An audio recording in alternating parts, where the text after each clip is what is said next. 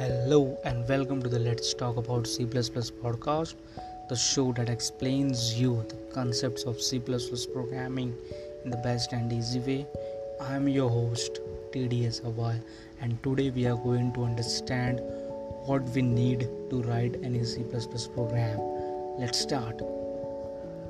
A text editor. We required a text editor like Notepad to write a C code compiler like Turbo C++ to translate the C++ code into a language that the computer will understand and the computer understand binary language.